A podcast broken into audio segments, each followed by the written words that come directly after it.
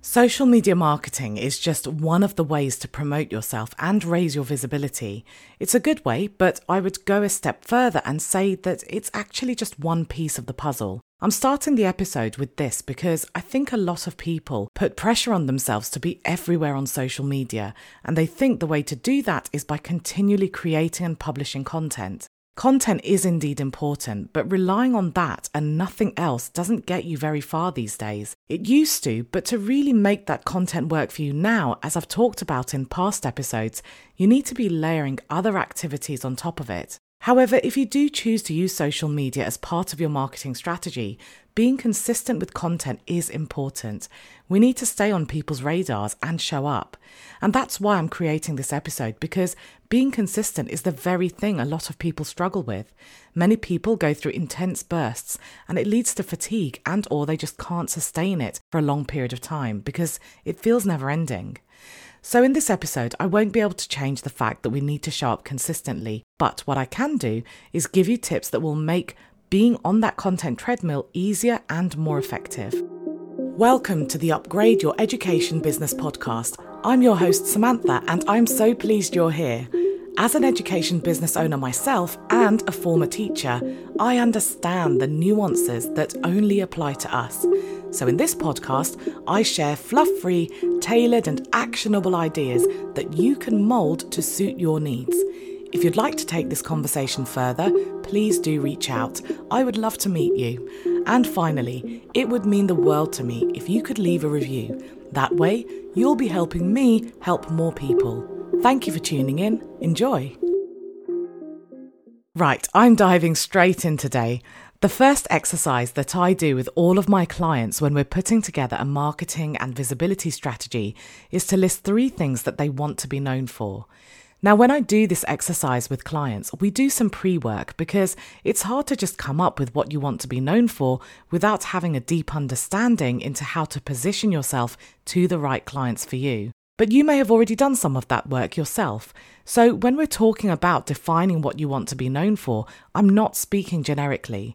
So, I don't want to be known as an education business coach or mentor because there are plenty of people who help business owners. I need to define how I'm going to help people make a decision about whether they would prefer to work with me or someone else.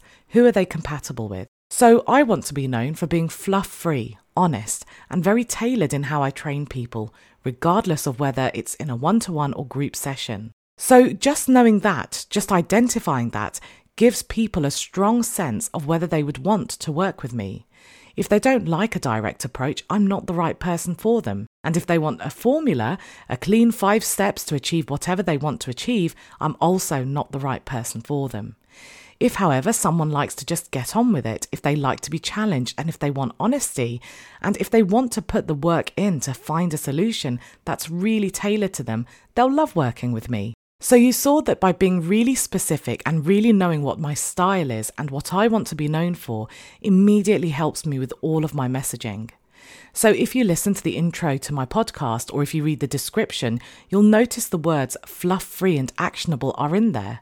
So I know it's not social media, but in the same sort of way, when you know what you want to be known for, your social media content can circle around those things. So, if you commonly face the problem of not knowing what to write, or if social media content creation ends up being really time consuming, this little bit of knowledge, this very quick exercise, will really speed it up because now you know exactly what you need to communicate. Now, the second thing to give your social media marketing a jump start is to work out what you struggle with and why. If you don't understand this, you aren't going to be able to find a solution that actually works for you. For instance, one of my clients told me that it just seems to take her ages even to create one post. When we dug a little deeper, we worked out it was because she was overthinking what to write. So, the exercise I just talked about, where you're circling around those three things you want to be known for, really helped her. What also helped was putting together a schedule of what kind of content she would post on which days. Another client of mine was struggling because it took him ages to create the images. When we had a look, we realised that he was trying too hard to make every single image unique, and they were actually just packed full of information. So, by simplifying that and understanding that images need to be scroll stoppers, not information givers, it sped things up for him. So, if you're feeling a bit directionless with your content, that first exercise will really help. And when you couple it with working out what you are actually struggling with and why, you can find ways to speed things up and to make the overall process a lot easier. Now, my third tip is to think about how many platforms you're focusing on and how many times a week you're trying to publish content. It's much better to master one platform than to spread yourself thin across multiple platforms. And the real key here is to work out which ones are most suitable for your business and your goals. In my recent episode about LinkedIn, one of the things I mentioned was the importance of understanding exactly what you want from each platform. I can't emphasize this enough because we assume that regardless of which platform we're using, we want sales. So when we don't get sales, we feel demotivated.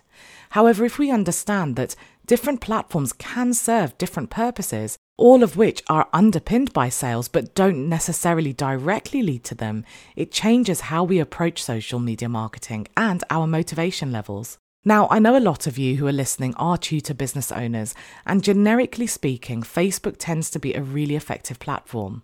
I say generically speaking because it's not the best platform for every type of tuition business, and as I mentioned earlier, if you want to work with colleagues, there might be other platforms that are even better. But the reason I mention Facebook is because I want to give you an example of what I mean by really mastering a platform. When I was solely focusing on Facebook for my tuition business, I had a page, I had two Facebook groups, and I was a member of specific Facebook groups that allowed me to build relationships with potential parents. It was really hard work because I was creating content for all of them every single week, and I had to be present in those other groups because unless you're present, you can't form real relationships. Now, I tried to add Instagram to the mix, but I gave it up for my tuition business very quickly because I realized that, firstly, I was going to have to work much harder on Instagram to achieve the same results that I was achieving much faster on Facebook. And I also realized that it was taking me away from the platform that I knew worked effectively. And when you're thinking about how many times a week to publish content, instead of looking up recommended frequencies, think about what you can realistically sustain, because that will always be more effective than you trying to keep going with an unrealistic schedule. And when you take this approach of trying to master an individual platform, you'll quickly work out what the right frequency is anyway. For example, I quickly learned that through my Facebook page, allowing my content to breathe was much more effective than trying to post every day. So experiment, do what suits you instead of aiming to do everything all at once, and just focus on making it easier for yourself and more effective for your business. And speaking of doing whatever it takes to make things easier, leads on to my fourth tip, and that is to do whatever you need to do to stay on top of content creation and publishing. I rely on using a scheduler and I always aim to be around two weeks ahead. And this is so important for me because if I try and do this every single week or every single day, I simply wouldn't be able to. Because I publish content on various platforms for Upgrade Your Education business, I use a paid scheduler, and the one I use is called Zoho Social. But if you say just focus on Facebook or Facebook and Instagram, you can use something like Meta Business Suite for free. If you don't have the budget for a scheduler and still want to publish on various platforms, you could have a document or use something like Canva to simply pre create your content. Even though that doesn't line up the publishing beforehand, it still saves loads of time. The point is, do whatever you need to do that will make the whole thing easier for you. And I'm reiterating this because I recently saw content from someone demeaning people who pre scheduled their content, and I thought it was inconsiderate and so irresponsible. Because us business owners are just doing our best to keep all the plates spinning, and I think using tools that make it easier should be encouraged.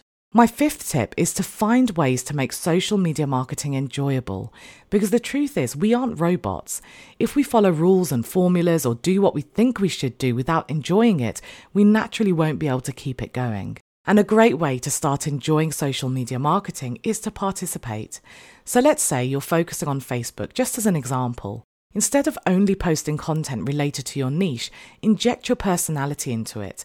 Talk about things that you enjoy. Because let's not forget the social part of social media. It's about getting to know people, it's about networking. So, for example, I've been inconsistent in my Upgrade Your Education Business Facebook group for a while. Because I've been struggling to keep all the plates spinning in my business, That's the one thing I just couldn't maintain consistently, and I felt really uncomfortable about it. So one day I went live in the group and I was just really honest. I told people that I had been a bit absent because I was struggling. Now, that isn't related to what I sell. Sure, I help my clients feel less overwhelmed and I give them techniques to help them stay on top of their business activities, but I don't, for example, specifically coach people around overwhelm. So the aim of the content wasn't to sell anything, it was just to be honest. And the supportive comments that followed made me fall back in love with my Facebook group again because I realized the kind of people I had in there were exactly the kind of people who I want to hang out with. So when you're participating, think about other groups or people who you want to connect with. It may not serve the purpose of making sales, but it will make you more interested in the platform that you're using, and that will mean that you're enjoying using it more, and therefore you'll use it for your business more. So, when you get more involved in a platform as a whole, it doesn't have to be totally associated with marketing. Just by using it, you feel more enthusiastic about the platform, which can make the marketing side so much more enjoyable. My next tip is to think about how you can get the results you want from social media marketing, even if it means changing that desired outcome. The best way I can explain what I mean is by giving you an example of a conversation I had very recently in a one to one session with a client. This client was feeling fed up with their Facebook group. For context, they're a tutor. They were saying that they put so much work into it, but they barely get any engagement. And actually, this is a very common situation that tutors find themselves in. I think it's because there are so many Facebook groups, and many of them offer things for free, so there's a culture of parents expecting freebies from groups. And because many of them join many groups, their newsfeed is often saturated with similar content, which reduces their engagement. Now, because my client was fed up, and I could totally understand why, instead of trying to double down on her group and encourage her to do more, we simply changed the focus. We decided that she'd already had enough content in her group to make it useful for parents who genuinely wanted her support. So we arranged the guides section to organise her content so that when someone joins, they can almost be self sufficient in finding the kind of support they need. It would no longer be reliant on her continually creating fresh content. But since email marketing was already working well for her and her email sequences were set up, what I mean by that is she didn't have to keep writing fresh emails every week, they had already been written and set up, we decided to use the Facebook group as a way for her to simply build her email list. And since that was already happening, because people were joining and they were giving her their email addresses, it renewed my client's feelings around her group. She was no longer feeling like she was failing. Her goal was now to build her email list, and that was already happening every single week. She was achieving the goals that we had set for her group, so she was no longer fed up. So, if you're listening to this because you're struggling with a specific area, chances are that the thing that's making you feel demotivated is that you're not getting the results you want. And that means that you can come at it from two angles. The first angle is working out whether there's something you need to do differently to get those results you want. And the second angle is deciding whether those results are realistic and whether you need to simply change them. Now, this next tip will help you write content really fast without overthinking, rereading, and re editing. I want you to imagine that you're speaking to someone who you know, but perhaps haven't seen for a while, and I want you to use that tone and that language when you're writing. By doing that, you'll form your own unique voice, which will start becoming memorable to your audience. So, if they see some content from you before they've even seen your name, they know who's speaking because you've developed a style. Also, when you're doing things like sharing value or even writing a post that helps you connect with your audience, don't try and pack too much into one piece of content. Remember that social media is for quick consumption, so choose just one thing and blow it up. For example, let's say I wanted to share my story of how I left teaching to be a full time business owner. I could talk about it from different angles. I could tell the story of my personal growth and struggles with it. I could tell the story of how I replaced my income and created stability, which I didn't think was possible. I could tell the story of a certain mindset that I had to work on because it was blocking my growth. There I have three different content ideas based on the one story and the one goal, which is to be myself and connect with my audience. Masterminders, if you want a little bit more on this, head over to the Content That Converts section of the Mastermind portal and have a look at the training on storytelling. However, if I tried to talk all about those things that I just mentioned in one piece of content, Not only would it take a long time for me to create, but I'd be making social media marketing so much harder for myself because I have now reduced three different pieces of content ideas down to one. So, moral of that story is just take one small thing and blow it up. If you want to share three quick tips to achieve X, Y, and Z, then just choose one tip and talk about that one thing. And then you can create other pieces of content for the other two tips.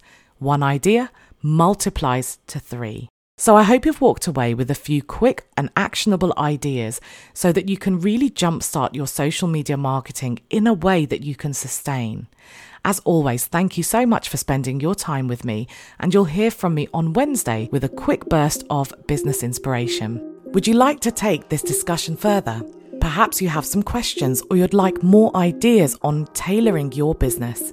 If so, book a free discovery call through the link in the show notes.